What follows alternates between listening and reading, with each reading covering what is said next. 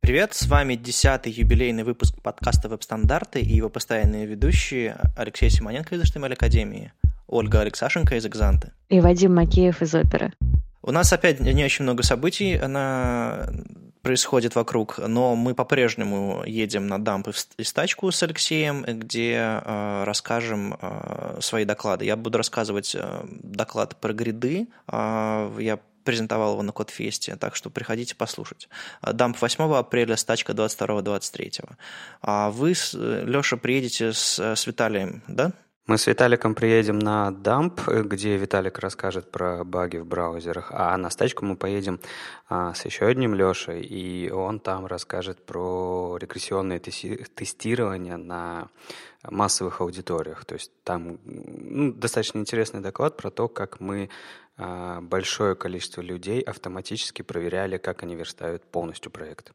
Вот. И поскольку мы с Лешей об этом будем, э, скорее всего, мы э, возьмем все свое оборудование и поедем записывать подкасты прямо там. Благо, все там на выходных, как раз к понедельнику будем выкладывать выпуски. И э, будем зап... еще непонятно, с кем будем записываться. Не знаю, может быть, там с Олегом Моховым на дампе, а на стачке Рома Дворнова или еще кого-нибудь вытащим, поговорим. В общем, будут у нас выездные выпуски следующие. На этой неделе прошла конференция Microsoft Build 2016, где э, ребята показали очень интересную э, штуку, которая позволяет э, появиться наконец-то башу юниксовым инструментов внутри нашего любимого Windows. Ну, как нашего любимого? Я думаю, тут из авторов этого подкаста никого уже нету, кто пользуется Windows. Да ведь, ребят? Да. Ну да, я давно ушел, и не то чтобы скучаю, но иногда с интересом поглядываю. Вот. А, а многие до сих пор сидят на Windows, и для них то, что показали на этой конференции, было, кажется, таким неким вау, потому что э, внутри Windows появится возможность запускать э, настоящие живые команды, э, юниксовые команды, то есть получится, наконец-то мы сможем там собирать проекты, наконец-то мы сможем использовать всякие грепы, седы там и все остальное. А, вот такой вот интересный момент. Они это делали вместе с компанией Canonical, которая разрабатывает Ubuntu. И это не совсем виртуализация, это не совсем э, что-то похожее на Sigwin, которым вы сейчас пользуетесь. Это именно преобразование э, вызовов Ubuntu а, в вызовы Windows. То есть вы там пишете обычные команды Ubuntu, а система а, микрософтовская автоматически понимает, что ей нужно запустить в Microsoft. Они это назвали какой-то подсистемой Linux на Windows, но очень какая-то сложность у них там. Но э, главное, что для вас это все будет прозрачно. Вы будете делать обычные вещи, как вы делаете на, Win- на Unix, на ваших там серверах, а потом получать все то же самое. И вот я помню момент перехода свой на, на, на Mac, а, и э, был очень интересный, было интересное ощущение, тогда я получил систему, которая работает точно так же как сервера, на которых работали проекты э, компании, в которой, собственно, я верстал. И у меня было ощущение, что я могу поднять у себя весь целиком проект на компьютере и не просто через какой-нибудь, не знаю, Денвер, помните, такая штука была, не какой-нибудь там а, а, а поднимать Apache, настраивать MySQL и так далее, а как бы делать простые вещи э, такими же юниксовыми инструментами, как э, были доступны на сервере. То есть кое-что всегда можно было сделать, но полноценно не работало. Сейчас эпоха немножко поменялась, но мы по-прежнему очень сильно зависим от юниксовых утилит, наверное, даже больше, чем раньше, потому что сейчас очень много всяких нот, а, сборщиков всяких, а, типа Галпа, Гранта или таскранеров, они оперируют юниксовыми утилитами, не просто JavaScript. Соответственно, просто запускаются то, что есть в системе, какой-нибудь, не знаю, Galp Rsync или какой-нибудь там похожие вещи, используют именно, не берут с собой какие-то бинарники, а используют системные. Такое бывает тоже. Соответственно, это сложности большие. И, в общем-то, сама идея Unix, отдельных утилит, вот эти все NPM-скрипты, которые тоже позволяют, там, не знаю, использовать системные утилиты и легко писать какие-то нужные вам таски. В общем, все это будет доступно для пользователей Windows, и Windows перестанет быть платформой, на которой приходится работать, потому что нет Mac. Да, это, это звучит очень заманчиво. И они еще и с файловой системой поработали. То есть, э, там, например, когда вы находитесь внутри баша, внутри вашей консольки, вы можете получить доступ ко всем вашим дискам, там, C, D и так далее. Ну, если вы работали в Unix и Windows, вы понимаете, что как бы у них файловая система немного разная. И точно так же наоборот, если вы работаете там, открываете свой любимый проводник, или как он там сейчас называется, а, в Windows, а, вы можете там где-то там там в папочке AppData и еще несколько уровней вниз найти там ваши привычные юниксовые папочки ETC, UZR, Local и все остальное. То есть все это будет жить прямо у вас на компьютере и работать вместе. А еще момент э, очень удобный. Вам наконец-то вы наконец-то сможете выкинуть программку Putty, с помощью которой еще я когда-то, наверное, лет 10 назад э, коннектился по SSH к серверам, потому что, ну, другой возможности на Windows не было. И сейчас вы ее можно просто выкинуть э, и пользоваться просто башем, то есть обычно писать SSH, там ваш сервер, и все, заходить туда. Конечно, есть еще большое количество проблем, там э, не так хорошо, точнее, плохо работает э, TMUX, который называется Еще несколько утилит, которые именно а, оконными менеджерами а, занимаются. Вот. Но в целом направление, которое взяли Microsoft, оно очень интересное. Мне кажется, Windows снова становится интересной такой платформой для разработки. Мне еще приятно, что здесь происходит взаимодействие двух э, сред совершенно принципиально разных. То есть Windows как коммерческого большого продукта, там корпоративный, там кровавый enterprise, вот это все. И все такие, такие хиппи от технологий, Canonical, Ubuntu, Linux и вот это все. Потому что Дастин Киркланг э, подробно рассказывает о внедрении, поскольку он сам этим занимался.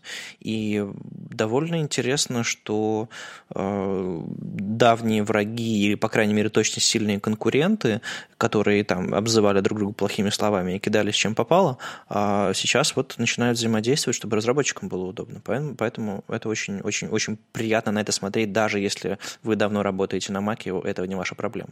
Да, меня только, знаешь, один момент, э, ну так, настораживает. Я, конечно, давно на Windows уже не находился. Меня настораживает то, что там в том числе будут работать ну, такие команды, как apt-get, например, да, то есть установка пакетов обычных пакетов, как мы на Ubuntu ставим. И тут вот я не очень понимаю, они же ведь будут компилироваться там, ну вот очень много сложной всякой э, фигни должно прийти э, в Windows. И мне вот интересно, как это будет все работать, правда ли можно будет поставить вот вообще абсолютно все, а правда ли можно будет, я не знаю, скомпилировать свой собственный Nginx или Apache э, прямо под Windows. Если это так, это, по-моему, очень круто. Не, ну давайте не увлекаться, у нас тут фронтендерский подкаст, а уж то, что там линуксоиды у себя apt-get э, собирают с помощью мейка, это отдельная история. Главное, что наши, наши самые любимые утилиты, которыми мы каждый день пользуемся, они будут доступны. Другая большая новость на этой неделе, а, то, что Apple тоже большая компания неожиданно обратила внимание на разработчиков.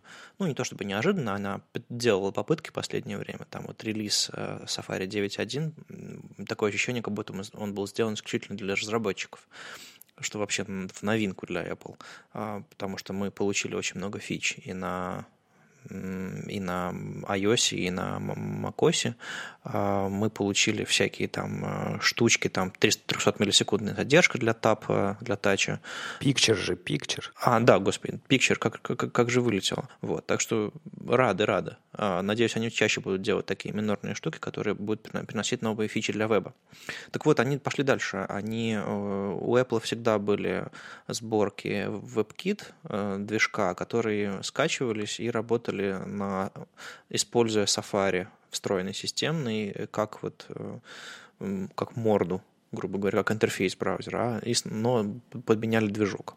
А сейчас э, и эти сборки всегда были достаточно нестабильные, регулярно разработчики WebKit э, извинялись за то, что как бы, извините, у нас тут немножко поломалось, а вот со свежим выходом macOS вы не сможете запускать эту сборку, точнее сможете, но, но она будет работать с другим движком, в общем, постоянно были какие-то проблемы. А сейчас они выпустили более, более стабильную версию Safari Technical Preview, то есть, видимо, договорились с, с разработчиками macOS, и теперь это, этот браузер будет обновляться через встроенный App Store, там будет полноценная синхронизация с iCloud, там будет поддержка расширений нормальная, и, в общем, все будет хорошо и удобно. То есть разработчики, кому нравится, кому интересно, смогут использовать Safari на Mac э, как основной браузер, потому что раньше это было сложновато, потому что при каждом запуске он открывал насильно Э, открывал э, страницу WebKit.org, а, не работал нормально там с какими-то системными фичами, в общем-то, был нестандартным. А поскольку у нас тут тенденция выпускать браузеры специально для разработчиков, там, Firefox Developer Edition, там всякие другие похожие штуки, то Apple, в общем-то, встроилась в этот тренд очень хорошо. И э, что из, из интересного того, что на самом деле уже было в WebKit, но стало доступнее широким массам разработчиков, э, там появились поддержка grid layout, то есть гридов, но с префиксами WebKit. И э, то есть сейчас э, можно посра- посравнивать удобно э, реализации, потому что реализация, допустим, Chrome это одна штука, реализация Firefox другая, а реализация WebKit немножко третья. То есть на самом деле реализации гридов в Chrome и в, в, в WebKit занимались, а, занимались примерно одни и те же люди, и код, наверное, во многом реиспользуется. Но все равно это три независимых реализации. И так, так вот, чтобы потестить все это, а, вот я как человек, который делает доклад про grid layout, а, мне приходилось писать очень много префиксов руками. А информации про гриды не было в Canаюзе именно про то, что у них там префикс в Safari. Соответственно, я пошел в Canayuse, отправил заявку, мол, добавьте префиксы, они добавили, потом пошел к ситнику, сказал, типа, ну-ка запили в автопрефиксер поддержку гридов, и, в общем-то, через, на выходных было обещано, что все это будет исправлено, ну, по крайней мере, максимум на неделе, и мы сможем экспериментировать с гридами нормально и в Safari, в Technical Preview. Знаешь, что интересно? А вот э, в той статье, которая вышла на webkit.org, а, где они рассказывали, какие фичи появятся в Safari Technology Preview, а, там про гриды, например, упоминаний вообще не было. Это вот интересно, что вы раскопали и в итоге это нашли, потому что я вот э, не видел ни в одном анонсе публичном про гриды информацию. Ну, они то включали, то выключали их именно в WebKit, а вот в Safari они теперь точно появились и, видимо, будут. Ну, поскольку спека не готова, технология особо не готова, а Apple – это любитель таких полированных вещей, которые прям, прям вот идеально работают. Ну, они не очень любят внедрять не готовые спеки. Точнее, говорить о них, даже если внедря... они внедрены. А, но интересно, что в, э, буквально вчера или позавчера прошел слух, что ребята из Safari и WebKit подумывают о том, чтобы перейти на, на ту же самую систему с флагами, а, которая сейчас в большинстве браузеров есть. А, суть, суть этой системы в том, что вы не просто внедряете фичу в браузер и прячете ее за префиксами, то есть она все равно работает в браузере, но доступны только вот через префиксы там JavaScript или CSS. А вы э, внедряете фичу в браузер, выключаете ее, она не работает, она не тормозит браузер, если, если, если она какая-то принципиальная. Но разработчик может включить ее и попробовать в стабильной версии браузера, но вот под флагом. И для этого не придется городить префиксы. Вы сразу сможете писать нормальный код, э, живой, CSS, а не гонять его через автопрефиксер или писать руками, если спека совсем сырая, присырая, и еще никто ее не автопрефиксит. То есть это хорошая новость. Apple опять слушает разработчиков. Ну, по крайней мере, вот прошел слух. Посмотрим, будет ли так на самом деле. Мне эта модель на самом деле нравится больше, потому что я настолько отвык писать префиксы, что э, я даже не, не думаю о них, и было, было огромной болью писать их руками вот для моего доклада. А вы, ребята, вы когда последний раз префиксы писали? Э, очень давно, года два назад, наверное. А, я префиксы тоже э, писал руками, наверное, очень давно, и последний раз, наверное, это было, когда нужно было тоже руками что-то написать для какого-то доклада, и что автопрефиксер еще не поддерживал. А так, по-моему, по-моему, префиксы перестали писать руками. Ну, я еще пишу префиксы до сих пор руками, э, но в ситуациях, когда это какие-то нестандартные свойства веб-китовые, какой-нибудь фонд size adjust, что-нибудь вот такое. Ну да, да, такое бывает. И они они прямо сразу выглядят как хаки, и, а раньше это просто было нормальной частью нашего кода. Так что давайте еще раз земной поклон Андрею, Андрею Ситнику за его автопрефиксер, а, поклонились.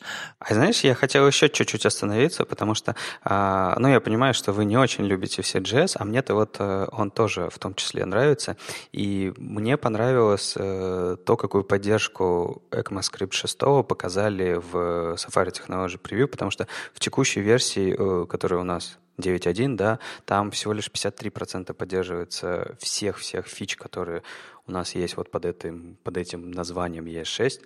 А, а вот в этом Technology Preview это 98%. То есть это почти стопроцентная поддержка всех вот этих новых вкусных фич прямо в браузере. И, насколько я помню, это самый большой процент из всех браузеров, в том числе ночных. То есть, по-моему, по-моему, это очень круто, и я вот, я знаешь, как любитель э, браузера Safari, это мой основной браузер, потому что мне нравится, как он работает, что он быстро работает, что, как он выглядит на Маке, мне кажется, что он наиболее естественно выглядит. И я, конечно же, все время огорчался, что вот он так плохо поддерживает э, разработчиков. А тут они вроде как начинают обратный путь, и это, по-моему, очень круто, это меня радует. Ну, не то, чтобы тебе как пользователю пригодятся все эти 98% фич, ECMAScript 6. Конечно, это же как разработчику. Я же хочу наконец-то писать все эти леты, консты прямо в браузерах, а мне там, может быть, Safari только не хватало. Ну, действительно. А, просто так ситуация выглядит с ECMAScript сейчас, что мы все равно его используем какие-нибудь сборщики типа Бабеля а, для того, чтобы его писать. И даже если какая-то мини-фичечка которая нам нравится, всего одна осталась, мы все равно будем использовать Бабель, чтобы писать. И, в общем, я не знаю, закончится ли этот порочный путь когда-нибудь, может быть, когда у нас изменится количество фич, которые в браузерах. Ну ладно. Да не, конечно, изменится. Просто э, количество... Мы же Babel тоже можем ограничивать. Мы можем перестать использовать там, я не знаю, транспайлинг летов, транспайлинг констов. То есть транспайлить только то, что еще очень плохо поддерживается, а то, что уже хорошо поддерживается, выкинуть из Babel. Это, это можно, Babel последний позволяет это делать. Не, я-то понимаю, но это экстра шаг в сборке э, ресурсов все равно никуда не уйдет, если мы будем продолжать такими же да. темпами двигаться двигаться, поэтому а какая разница? Ну, это, знаешь, такое внутреннее желание все-таки, что все идет, все, все развивается, и рано или поздно мы это выпилим. Э, вот знаешь, кстати, по поводу выпили, выпиливания. А, вот в этом а, Safari Technology Preview, ведь а, они наконец-то сделали а, программную возможность работы с буфером обмена. Это ведь последний браузер, который оставался у нас, который не позволял нам забирать информацию из буфера обмена. То есть все, когда вот он реализуется, можно выкинуть эти флеш-плагины, которые мы ставили на сайты, чтобы э, работать с буфером обмена. Это тоже такой момент, когда мы выкидываем какой-то старый способ, там, я не знаю, старой библиотеки или что-то такое. Это, по-моему, хорошо. Ну что, перейдем от технологических тонкостей к более практической части нашей фронтендинской работы. А на этой неделе Frontender Magazine выпустил перевод э, статьи «Оценка задач фронтендера». А, на самом деле, эта статья может вас на первый взгляд обмануть, на второй взгляд расстроить, но на самом деле она очень полезная. А почему, значит, обмануть? А, потому что вы такие идете туда смотреть, а там пользовательские сценарии, скрам, что это вообще, зачем это все нужно, очень страшно. Ну, при слове agile вообще средний разработчик убегает с визгом.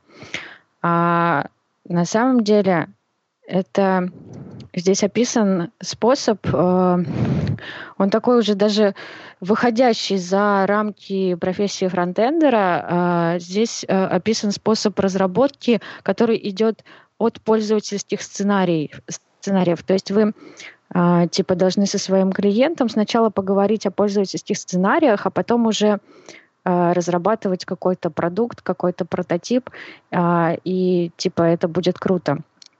Ну да, в наших мечтах, конечно, это было бы круто, но на самом деле вот в начале статьи описан более расхожий э, способ создания проектов на фронтенде. Типа вот кто-то продает проект клиенту с заранее оговоренной датой релиза, кто-то делает для него дизайн, и кому-то, значит, этот дизайн приносят и говорят, типа, надо сделать вот до такого-то числа, давай фигач. Разве это не 99,9%? Да, это 99,9% вообще э, вот любого процесса разработки.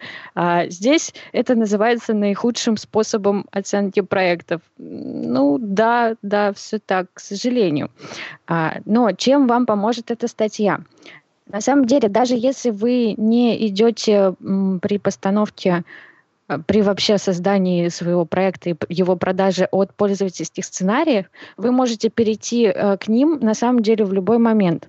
Вот вы как разработчик получаете задачу, и если вы подумаете о, о том, э, что пользователь хочет увидеть при реализации эти, этой задачи, вам сразу же будет проще оценить, сколько времени у вас уйдет на реализацию того, другого и третьего. Потому что, ну, вот вы получаете дизайн, это картинка, да, зачастую вы такие, ну, типа, вот я там сверстаю это все, например, там большую форму какую-нибудь, а потом оказывается, что там календарь должен был кликаться вот так-то, там, здесь у вас вообще должен быть копипаст какой-нибудь, да. А если вы сразу подумаете как пользователь, глядя в интерфейс, вы сможете наиболее адекватно оценить время на разработку вот этой вот задачи. И в этой статье очень доступно, на самом деле, описано, как как подходить к вопросу, так что я всем рекомендую не пугаться страшных слов и прочитать ее. Я предлагаю немного поговорить э, в целом про оценку. И мне вот интересно, Оль, как у вас сейчас устроено в компании, ну, если ты можешь об этом говорить, потому что ты, скажем так, тут э, практик прямо сейчас, и мне интересно, как вы оцениваете проекты. Ну, как везде, надо вчера.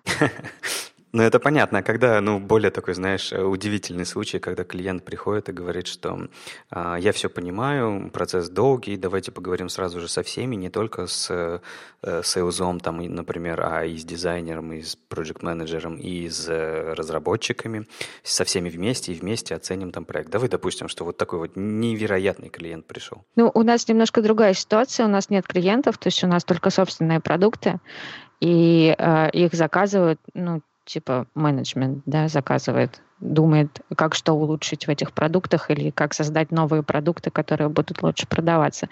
А, да, конечно, э, задаются какие-то вопросы, типа какой estimate. Ну, я не знаю, вот лично я как э, разработчик, я привыкла оценивать задачу прям всесторонне, вот смотреть на нее как э, пользователь и задавать какие-то там вопросы по макетам. А, если что-то непонятно, как должно работать. Хотя, конечно, ну, бывает, что хочется на это забить, так вот сверстать статику, а потом уже допиливать все в процессе. Ну, я обычно могу дать достаточно адекватную оценку времени разработки. То есть ты просто основываешься уже на своем там большом опыте, поэтому ты легко можешь предположить, сколько это займет у тебя времени, да? Да, ну иногда бывают такие задачи, когда я, например, не знаю какой-нибудь технологии, я такая честно говорю, блин, чуваки, я не знаю, мне надо вот тут вот почитать, тут поучить, но примерно это займет у меня столько-то времени. Ну, опыт такое дело, что уже можно даже примерно давать какие-то оценки. А вы при этом работаете по каким-нибудь там вот этим agile, скрамам, или у вас вот просто обычно, как это называется, водопадная модель? Мы сейчас такие про менеджерские штуки говорим. Водопадная модель, когда, ну, сколько задач упало, столько сделали. Как, когда сделали, тогда сделали. Я не знаю, как другие команды и другие разработчики. Может быть, э, у них есть какие-то скрамы, потому что я там прихожу в офис и вижу, что на доске что-то исписано там какими-то сложными штуками. Вот. А у меня нету. Вот мне сколько упало, столько я и делаю. Я тогда расскажу немножко о своем опыте. Я когда-то давно работал э, в агентстве, в веб-студии, там она меняла свое э, предназначение в течение времени. И я там был одним из людей, которые когда-то пытались ввести вот эти все гибкие методологии э, внутри небольшой веб-студии. Я вам скажу, что это на самом деле, вот если брать методологию целиком, там какой-нибудь Agile или Scrum, вот полностью, это очень плохо работает в маленьких компаниях, которые делают э, проекты на потоке. Вот прям совсем плохо работает. А, поэтому мы просто выкинули там, я не знаю, большую часть из этого, оставили какие-то маленькие элементы, которые нам понравились. Например, те же самые пользовательские сценарии, про которые говорят статья. Вообще пользовательский сценарий — это, правда, хороший момент для оценки проектов в самом начале потому что с помощью них можно сфокусировать клиента, а, посмотреть на свой проект совсем под другим углом посмотреть на проект со стороны пользователей, как они будут пользоваться этим сайтом. И вот когда у вас получается поменять угол, на самом деле работать дальше значительно проще. Но при этом это тоже иногда э, вносит свои нюансы, потому что пользовательский сценарий, когда вот мы описываем ими, э, когда мы ими заменяем техническое задание, а Чаще всего так и бывает. То есть, если есть пользовательский сценарий, техническое задание уже на него забивает, потому что типа зачем. И когда это отдается в разработку, а, включается такой бюрократический момент. Разработчики говорят, ну вот я буду делать то, что написано у меня в пользовательских сценариях. И если вы вначале что-то не подумали или как-то описали этот пользовательский сценарий не очень подробно и не очень понятно, как эта фича должна все-таки внутри работать, какие у нее нюансы должны быть, а все это включало такой огромный бюрократический момент, когда отсылали друг друга туда-сюда. Ну, знаете, обычная такая работа в веб-студии, когда все друг друга ненавидят и все считают, что они правы. И вот такой вот у нас опыт был. Я не знаю, чем это закончилось, я уже там не работаю, но в у нас э, в академии мы используем одну единственную вещь из всех этих гибких методологий. Мы встречаемся в понедельник все вместе, при этом работать можно в течение всего времени там, в разных местах. Мы встречаемся вживую только один раз в понедельник, все вместе, встаем в кружок и рассказываем друг другу, что каждый из нас делал и что собирается делать на этой неделе. Таким образом, мы, во-первых, синхронизируемся, знаем, что кто делает, а во-вторых, это вот, мне кажется, правильный способ, э, когда ты сам рассказываешь о том, что ты собираешься сделать, о своем дедлайне, и как бы произносишь это всем своим коллегам на том же самом уровне. То есть ты как бы им обещаешь, что ты это сделаешь. И, конечно же, потом, когда ты, например, это не делаешь, тут уже не нужно объяснять тебе, почему это плохо и так далее. Ты сам это понимаешь, что тебе это, что это плохо. И это такой само развивающийся механизм, вот в моем понимании. А у, у вас бывают вот такие как какие-то встречи, вы как-то синхронизируетесь внутри своих компаний? То есть я понимаю, Оль, ты работаешь а, там внутри там продуктовой компании, которая делает свой продукт, и, возможно, там тебе не нужно знать про все остальное. Мне вот интересно, Вадим, у тебя, ты же, у вас же такая, ну, не очень большая, но тем не менее команда людей, которые занимаются DevRel, и вам же нужно периодически синхронизироваться. Как вы это делаете? Ну, у нас э, у всех всех очень э, разные друг от друга задачи, э, у каждого свой, свой там регион э, ответственности, у каждого свой довольно большая доля self-management в собственной работе. И мы синхронизируемся, конечно, мы там несколько раз в год съезжаемся, но у нас, у нас еще особенность того, что мы удаленно работаемся. А, у нас есть Slack-чат, в котором мы регулярно каждый день общаемся, то есть можно сразу коллегу дернуть, и видно, что он онлайн, офлайн.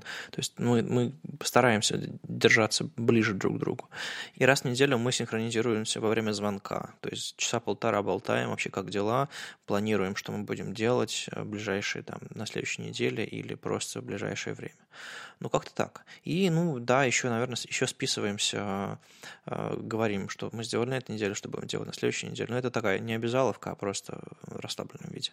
Э, в принципе, э, серьезное планирование мы э, делаем, когда съезжаемся там несколько раз в год. Мы планируем какие-то месяцы, даты, релизы и вот такие вот дела, и что мы будем с ними делать как команда. Э, ничего специального, дедлайнов, еще чего такого нет. Но это, видимо, особенности не продуктовой разработки, не разработки как таковой, а вот именно таких задач более широкого плана. На самом деле у меня есть вот еще два слова про ненависть э, к друг другу, да, и попытки сбросить друг на друга какие-то а, непонятные места. Это на самом деле действительно характерно, И это вот такое вот разработческое упрямство, которое, на мой вкус, э, надо на самом деле преодолевать в себе и просто помнить, ну, что вы делаете какой-то продукт, э, вам вообще, наверное, должно нравиться то, что вы делаете. У нас вот э, очень классно сделано, что мы как разработчики э, можем выдвигать какие-то свои идеи да, по улучшению проекта или как-то инициировать какие-то доработки там. Ну, то есть вот не все идет сверху, иногда идет снизу от нас. И очень классно, что ну, мы можем как-то вообще влиять на этот процесс, что не только сидит какой-то дизайнер и такой решает вообще все. Нет, у нас тоже есть право голоса. Но если бы мы были э, упрямыми или ленивыми, да, мы бы не смогли так работать.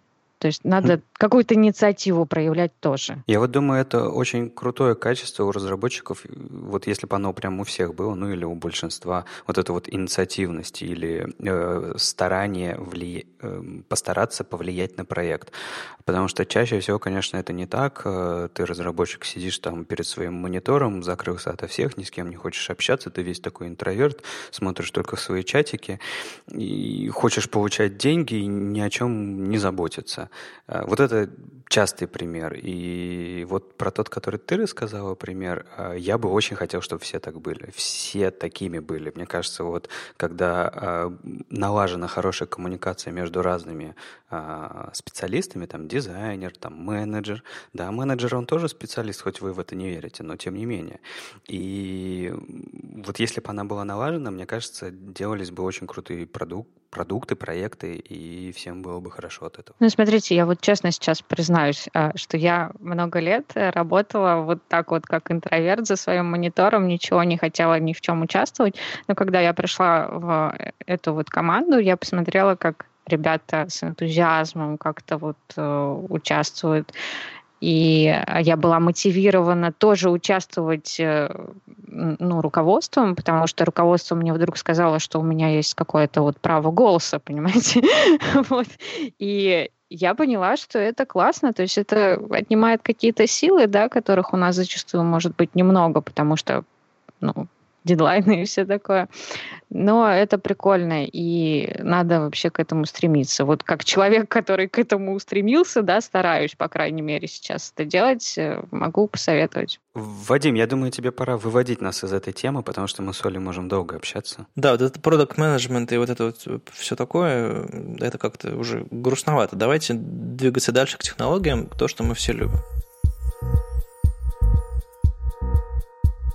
Питер Пол Кох на неделе а, все пугал, нас пугал, что а, он придумывает способ, как с помощью Request Animation Frame на, на лету а, определять быстродействие и каким-то образом модифицировать поведение приложения в зависимости от него. И в итоге выложил методику RAFP, не очень благозвучное название, и, в общем-то, предложил скрипт, который анализирует на лету как приложение работает, насколько у него средний animation frame э, быстрый или медленный, а, и в зависимости от этого получает эти данные, и на основе этой информации можно а, включать или выключать фичи. Ну вот смотрите, когда у нас сайт начинает тормозить, мы что, как мы можем это определить? Да особо никак. Мы можем только потестировать его в известных нам условиях а, и предположить, что он не тормозит.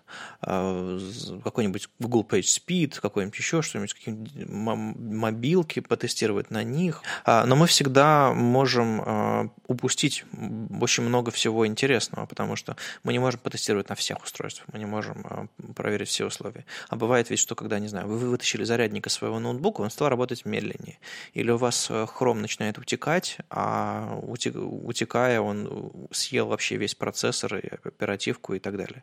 То есть э, было бы круто, если бы могли динамически это делать. Собственно, вот ППК предложил э, э, этот скрипт, и э, по-моему, даже если этот скрипт не работает, в комментариях у людей появились сомнения, что он покрывает все случаи, когда можно ловить э, проблемы с быстродействием. Даже если он не работает, это довольно интересная идея как это все можно на лету анализировать и отключать или подключать фичи. То есть, если у вас э, вы поняли, что как бы э, средние значения JavaScript этого Request Animation Frame плохие, или любым другим способом измеряете быстродействие, а, то можете, не знаю, отключить этот чертов параллакс извините, это личное.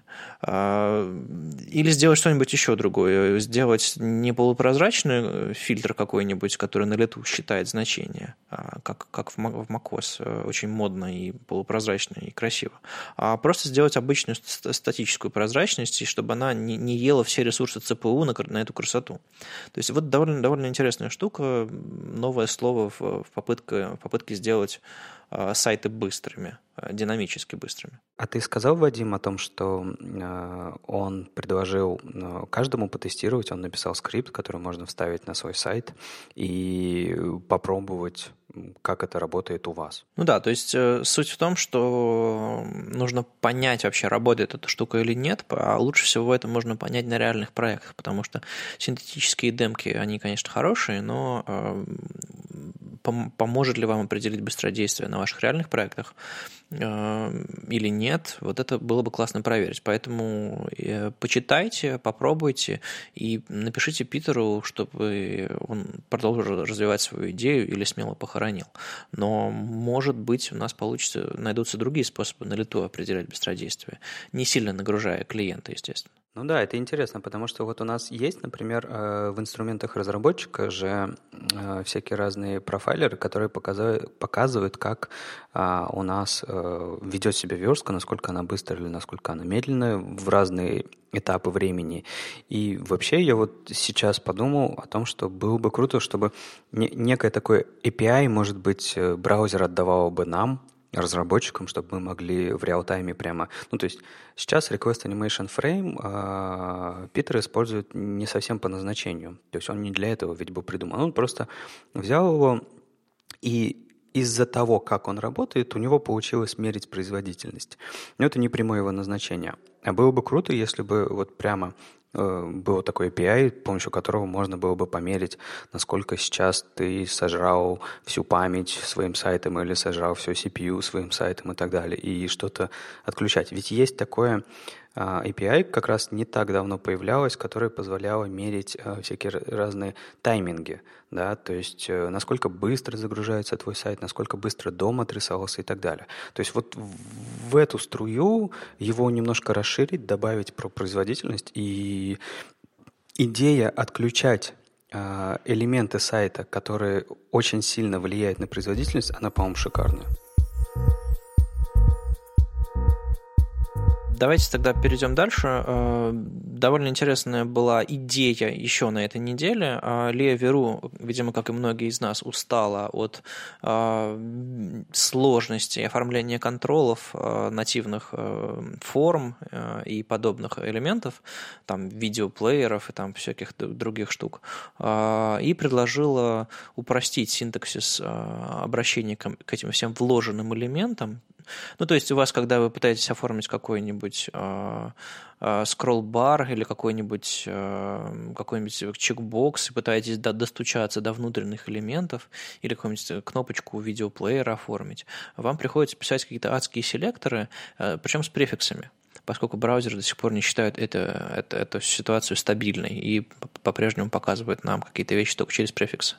И поскольку в селекторах префиксы приводят к тому, что браузер, не узнав свой префикс в селекторе, игнорирует все остальные э, части э, селектора и не применяет стили. Приходится стили писать два раза подряд, три раза подряд и так далее, в зависимости от того, насколько браузеров э, вы рассчитываете. И Лея предложила сделать группирующий селектор, в котором, собственно, и э, э, внутри описывать все фичи браузерные. То есть это такой маленький шажок, но он сделает CSS лучше. Что-то похожая ситуация была и на самом деле остается для старых браузеров с, с Keyframe Animation, когда мы описывали анимацию в, в AtRule, add keyframe. А, если мы использовали префикс, нам приходилось снова и снова и снова дублировать этот add rule с нужным префиксом и в нем дублировать свойства. И тут же, когда мы вот написали новость о том, что Лия предлагает новую идею, тут же прибежали ребята, которые начали говорить, что как бы, а чего, мы сейчас напишем PostCSS плагин или какой-нибудь э, SAS миксин и быстренько всю эту ситуацию исправим. Мы будем писать один раз, а в выходном CSS, а, черт, черт, черт с ним, с этим выходным CSS. Ну, ты прямо, э, прямо хейтером сейчас выступаешь. Э, они же все-таки предлагали как... Э, их, наверное, идея была все-таки не... То есть мы только плагины делаем и все такое, а все-таки как фэлбэк, как э, на время, пока там не придумают что-то лучшее. То есть мне кажется, что это все-таки для этого, в этом идея. А, но я с тобой согласен, что э, лучше заниматься спецификациями, а, лучше развивать CSS, вообще CSS лучше развивать, и все эти препроцессоры, постпроцессоры и все остальное, оно, конечно, хорошо, но ребята тратят свою энергию не совсем туда, потому что ну, у нас же никогда не появится ни леса, ни саса прямо в браузере, да, то есть это всегда будет какой-то инструмент поверх. И мне вот со всеми этими инструментами, которые э, там как-то превращают ваш код в другой код, всегда кажется, что это какая-то временный эффект. Это вот мы сейчас пользуемся, пока у нас не пошло дальше. И на этой неделе была статья Роджера Йохансона. А, ты сказал, что он ветеран веб-стандартов. А, я вот его уже не помню. Ну, может, я тогда маленький был. Было действительно не так много блогов интересных, э, даже англоязычных э, в свое время, когда я только начинал заниматься версткой и вообще изучал все это.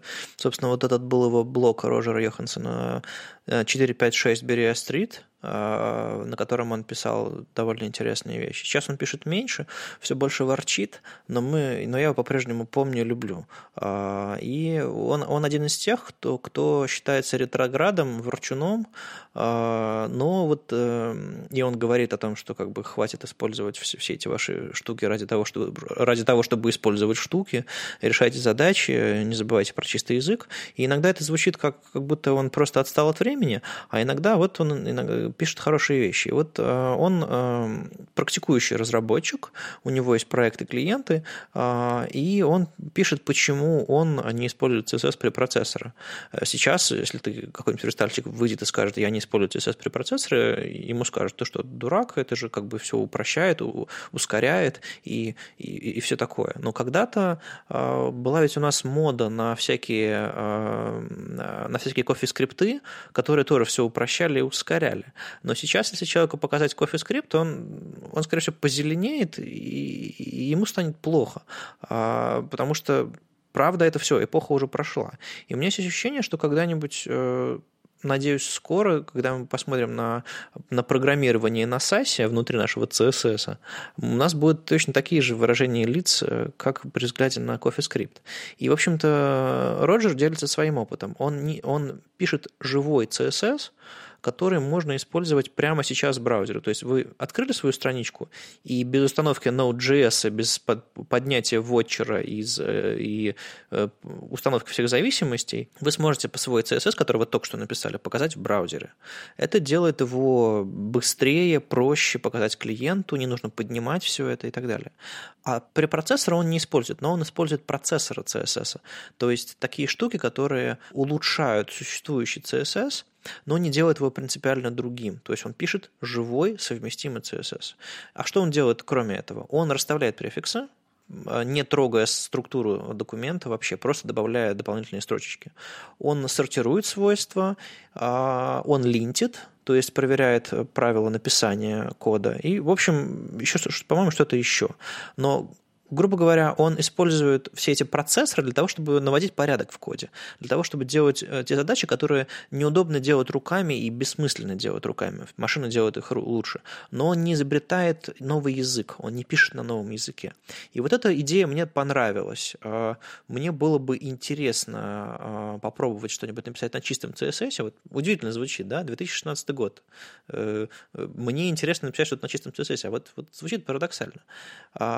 Вот единственные вещи, которые бы я, которые бы мне не хватило всерьез, это, пожалуй, вложенных э, конструкций. когда мы, мы, мы вкладываем э, внутрь прямо блока с правилами другой селектор и таким образом формируем вложенность. Вот, вот таких вещей мне, мне правда будет не хватать. Скажите, ребята, если у вас сегодня отобрать препроцессор какой-нибудь, на котором вы пишете, вам чего больше всего не будет не хватать? Я буду себя чувствовать абсолютно естественно, э, нормально и так далее, потому что я вот повторю еще раз свою мысль, которую я несколько раз уже говорил. А, я считаю, что вот все эти препроцессоры, все все языки, которые поверх других языков бегут, они нужны только как такая, знаете, живая демонстрация, как может работать в будущем наш язык. Вот как было с кофе-скриптом. Отличный пример. Почти все вынули из кофе-скрипта, запихнули в JS. Замечательно. А, вот с препроцессорами, я считаю, абсолютно точно так же. Я знаю, что 90% людей будет ныть и говорить, да как же так, я же буду писать код в два раза медленнее, там, как же мой SAS, лес, мои миксины, которые я нарабатывал, о, ладно, простите, нарабатывал, которые я вытаскивал из бутстрапа уже в течение пяти лет. Куда же я это все дену? Как же? Я же я же все потеряю.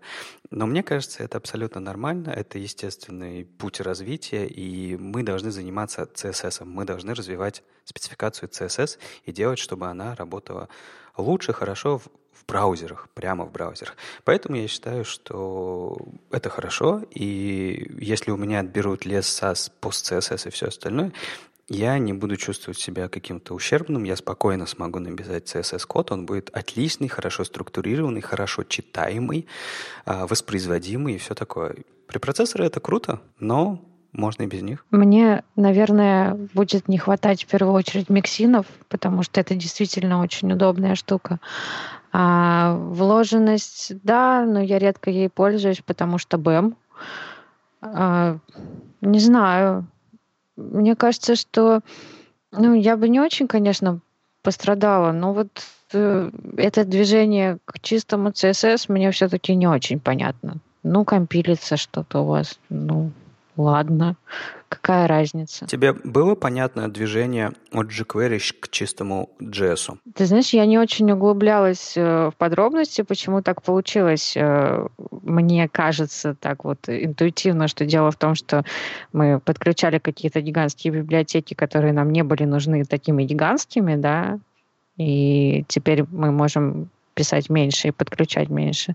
В чем там еще была идея, я не очень знаю. Моя идея была очень простая. Просто все, что умел jQuery, начало хорошо работать в браузерах.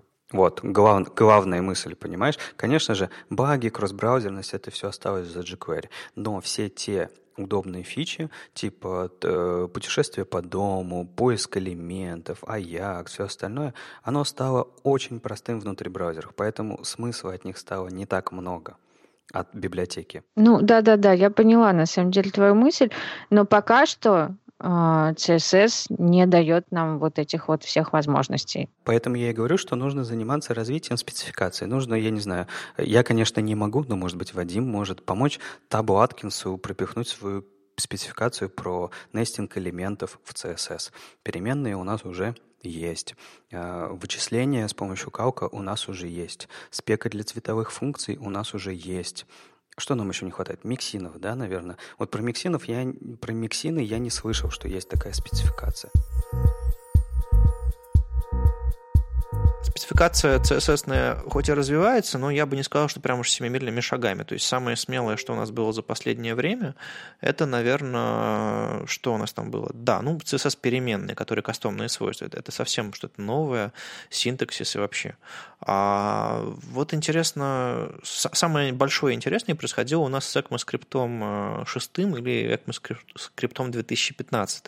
Там было все просто море фич. И вот недавно а, на фронтендер магазине опубликовали а, заметку Акселя Раушмайера а, со, с полным списком того, что будет в ECMAScript 2006. И это, конечно, поразило всех. Да, я этот список читал где-то ну, пару недель, потому что ну, реально очень объемный список нужно понять понять, э, воспринять все данные, и как бы очень тяжело. Ну ладно, мы, конечно, все издеваемся, список всего из двух пунктов, и это, конечно, действительно действительно шокировало немножко людей, потому что они думали, окей, у нас 100-500 фич в ECMAScript 6, а в ECMAScript 7 будет еще больше, а, и мы снова будем все такие на Бабеле и так далее. Но тут какая ситуация? Между ECMAScript 5 и ECMAScript 2015, ну, раз уж мы перешли на, на новую модель, давайте так и называть, прошло огромное время в которое ничего не происходило.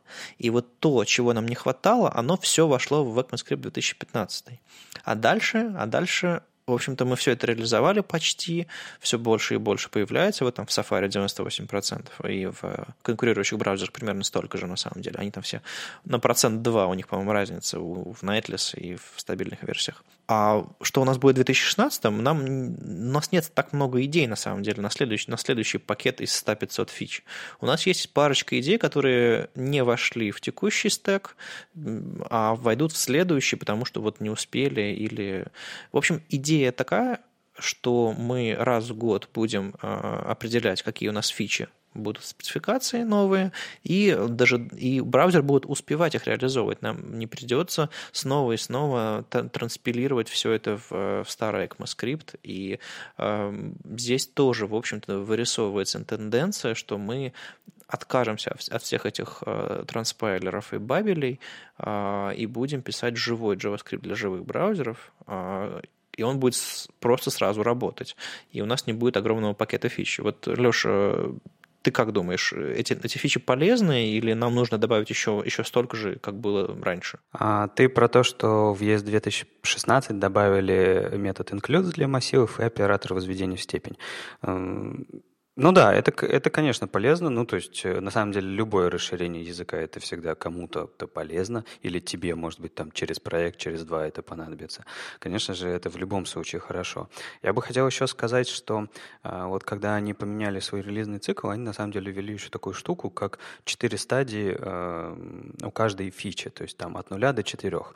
И четвертая стадия, если фича переходит в четвертую стадию, это значит, что она может быть включена в следующий следующий э, релиз, то есть 2016 или там следующий 2017 будет или 2018.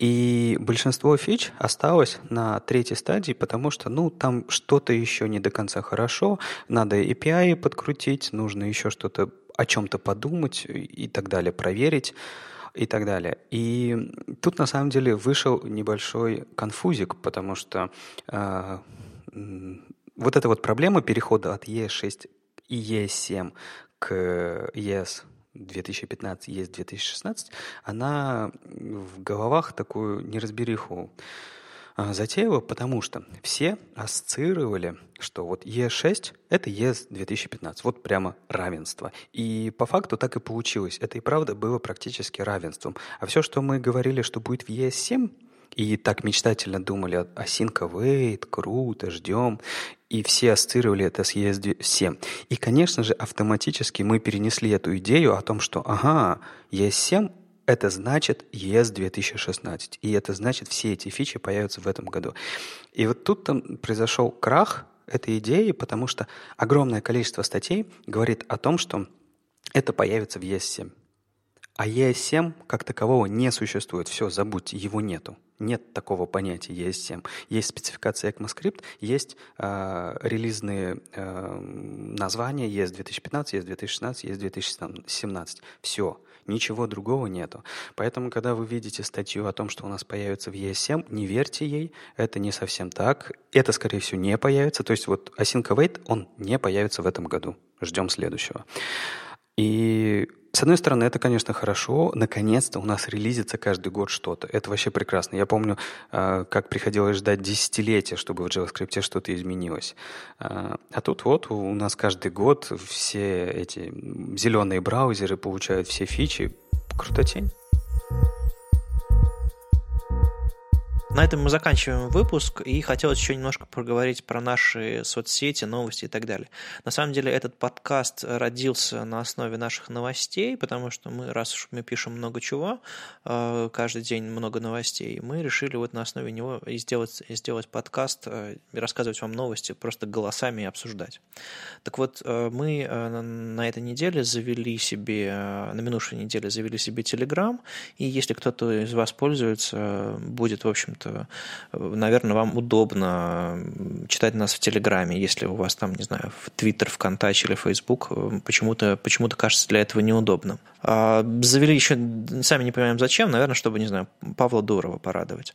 А еще из новостей про новости э, мы думаем отказаться от трансляции наших новостей в Google+, потому что, ну, как сказать, потому что там никого нет, мы делаем все эти штуки а, автоматически, постим все везде а, единым потоком. А вот с Google Plus такая штука, такой трюк не пройдет, и приходится руками каждый день постить все эти картинки, посты. Вот мы это делали, по-моему, в течение года, даже больше. И, наверное, пора перестать, потому что там нас довольно мало читают скажи, выскажитесь, если мы вдруг не понимаем, что у нас там огромная аудитория, и вам, вам страшно будет неудобно, если мы уйдем из Google+, выскажитесь в комментариях где-нибудь в соцсетях э, в других. В Google+.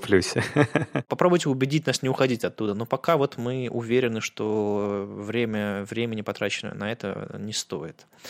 А, в общем, на этом все. С вами был десятый выпуск подкаста «Веб-стандарты» и его постоянные ведущие Алексей Симоненко из HTML Академии, Ольга Алексашенко, верстальщик руками из Экзанты. И Вадим Макеев из Опера. Услышимся на следующей неделе уже на дампе в Екатеринбурге. Счастливо! До встречи! Пока!